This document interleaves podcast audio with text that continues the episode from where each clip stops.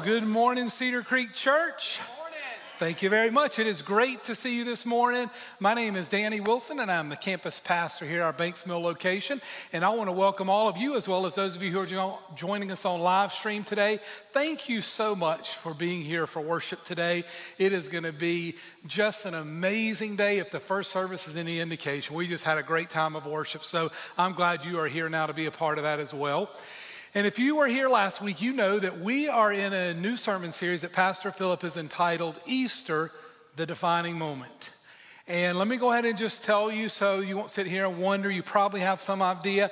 The defining moment that we're going to be talking about these next four weeks is the resurrection of our Lord and Savior Jesus Christ. And it doesn't get any better than that. And that truly is the defining moment. We're going to talk more about that as we go over these next few minutes. But I think it'd be important for us to start with thinking about this whole defining moment. What, what exactly is a defining moment?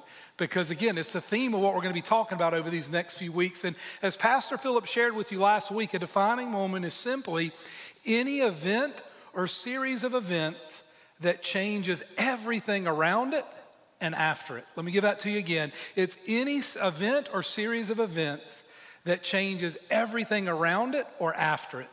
And he gave some great examples last week. The wheel was a big invention that changed from that point forward, it really changed all of the world. Or how about this one? The printing press, the Declaration of Independence, um, the internet. Who knows if we want to go present day COVID? I mean, it's, it's changed us. And these are all things that have happened that have affected culture, have affected the world. But there's also things in our own lives that are defining moments. Things like graduation, that's a pretty big thing or maybe it is your first job, marriage, a child. All of our defining moments aren't good. Some of them are things like maybe a divorce or losing a job, maybe it's losing a loved one. But we all have those moments in our lives that they're defining moments for us. And again, that is where we're going and that's where we're taking off. And you may wonder, well, why in the world are we doing a series, a four week series on this whole idea of defining moments? And here's why why Easter is so significant that Jesus' death and resurrection are the defining moments in the Christian faith, in the lives of those of us who surrender to Him as our Lord and Savior. And also, they're defining moments in history. Jesus' death and his resurrection are defining moments in all of history. So that's why we're focusing on this, and that's why that is so, so important to us. And I want you to understand that the resurrection is not a defining moment, but it is the defining moment. And let me share with you why I say that. The apostle Paul words it this way in 1 Corinthians chapter 15, verse 14. I want you to listen to this verse. It says, "And if Christ has not been raised, then all of our preaching is useless, and listen to this, and your faith is useless." Wow, think about that. Without the resurrection of Jesus Christ, our very faith is useless.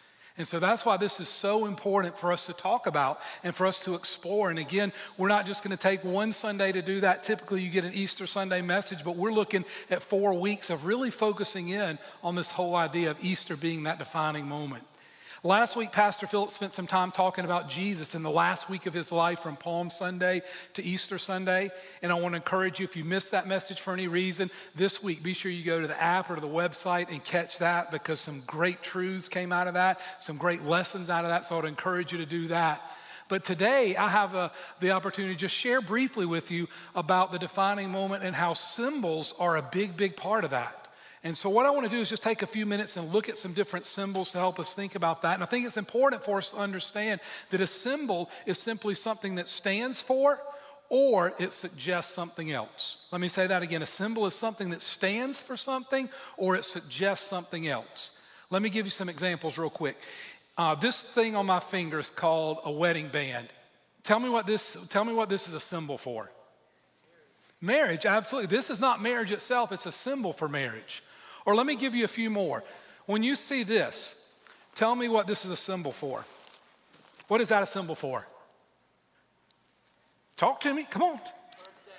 Uh, a, oh, yes, it's a present, absolutely, but it's symbol, a symbol of, of, of a birthday. Somebody's birthday, typically you get presents. So when you see this with ice cream on it and presents and cupcakes and all that stuff, your mind goes, hey, this is a birthday. Or how about this one? And this one, um, well, I'll just bring it out. And I'll just tell you, and then I'll get you to tell me what is this thing a symbol of? And I hate this. What is this a symbol of? What is that? What is this? Symbol of? For most of you, you say exercise. For me, this is a symbol of the devil, and this is a symbol of hard work and dedication. And I just soon throw this thing if it wouldn't hurt the floor or hurt me or anything else. But yeah, it's a symbol of exercise and fitness.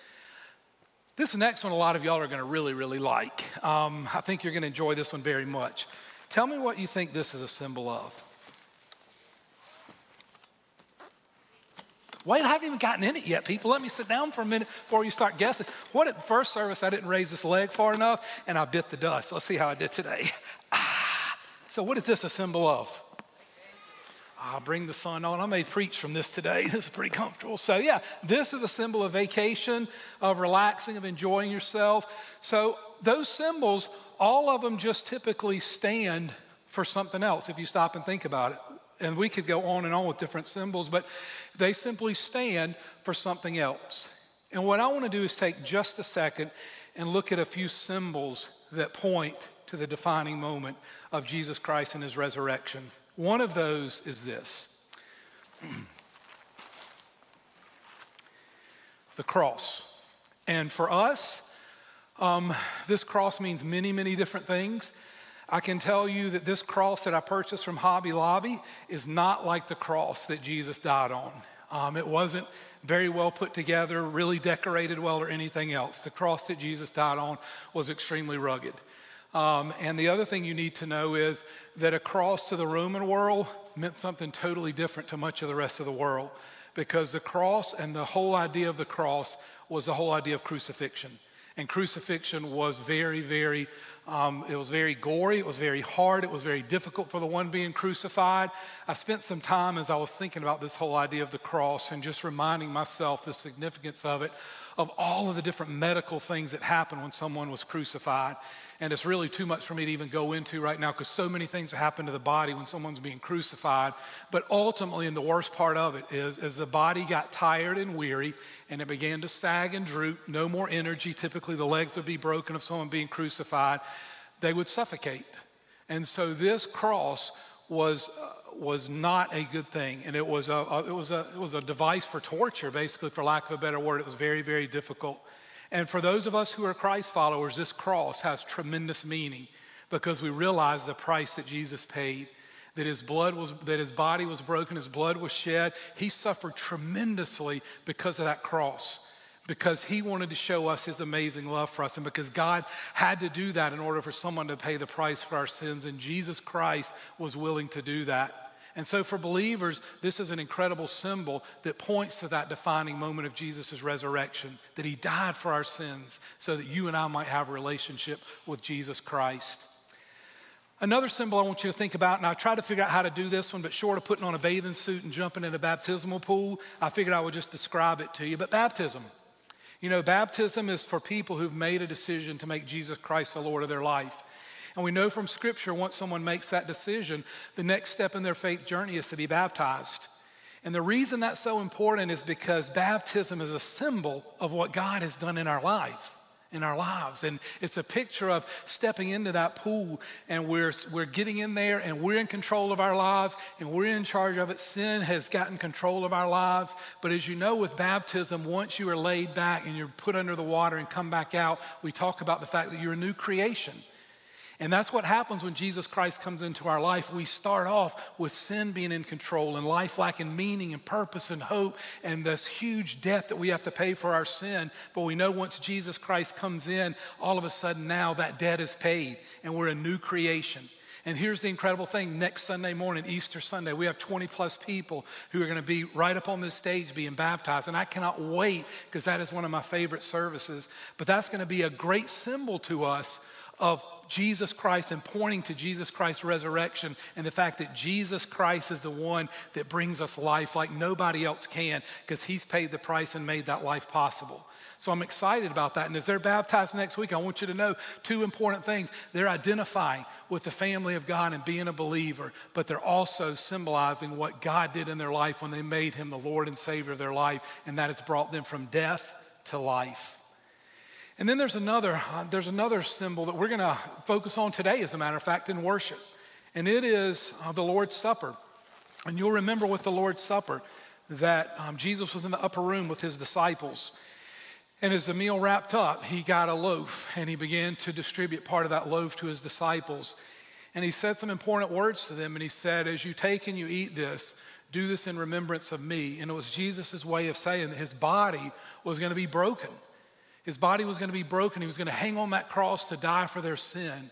And he was going to allow that to happen. He reminded them as they take that bread and eat it to remember that, their, that his body was being broken for their sin. And then it didn't stop there. Jesus took it a step further, and Jesus went on and he grabbed some juice for them, some wine for them, and he told them, As you take this wine, the same thing. He said, I want you to remember a sacrifice was paid, that I shed my blood that you might have a relationship with my Father, and the debt for your sin might be paid. And so this morning, we're going to have an opportunity in just a few minutes to slow down and to celebrate that symbol of Jesus' death on that cross, shedding his blood and giving up his body in order that you and I could have life. And it all points again to the resurrection of Jesus Christ that we'll celebrate next Sunday. So, what I want you to know today, and what I want to remind you of that's so important, is that Jesus Christ's resurrection is the defining moment in our faith and indeed in history. And I'm so thankful today that there are plenty of symbols, a few I've shared with you today, that help us remember and help point us back to that defining moment because it is so important in our faith journey that we remember that. So I want to ask as we continue in worship that you would pause for just a minute and you'd pray with me.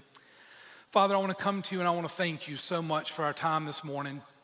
Father, I want to thank you for the reminder of that defining moment, uh, the day that your son uh, rose from the dead. Father, that his resurrection happened. And I'm reminded today that we too can experience the same kind of resurrection. That, Father, as we place our faith in Jesus Christ, we surrender to Him, we accept that incredible gift that He gave going to that cross for us, that we can experience resurrection. We can experience a new life, a transformed life. And Father, it doesn't even stop there. You tell us we can have a life that's abundant and that's full, that has meaning and hope and purpose and direction. And I'm so grateful today for that defining moment of Jesus Christ coming out of that grave, and that again, we too can have that life today. And my hope and prayer is that as we worship today, that would be our focus Jesus Christ. That we would enjoy being in your presence, that we would listen as we're singing these songs to the words of it. We'll listen as we continue to go through the service of how you speak to us. And I pray at the very root of it all, we would understand your deep, deep desire to have a relationship with each of us and to give us a life that we're going to find nowhere else apart from you. So we give you this time now. Thank you for being here with us. And we look forward to all you're going to do this morning. And I pray it in Jesus' name. Amen.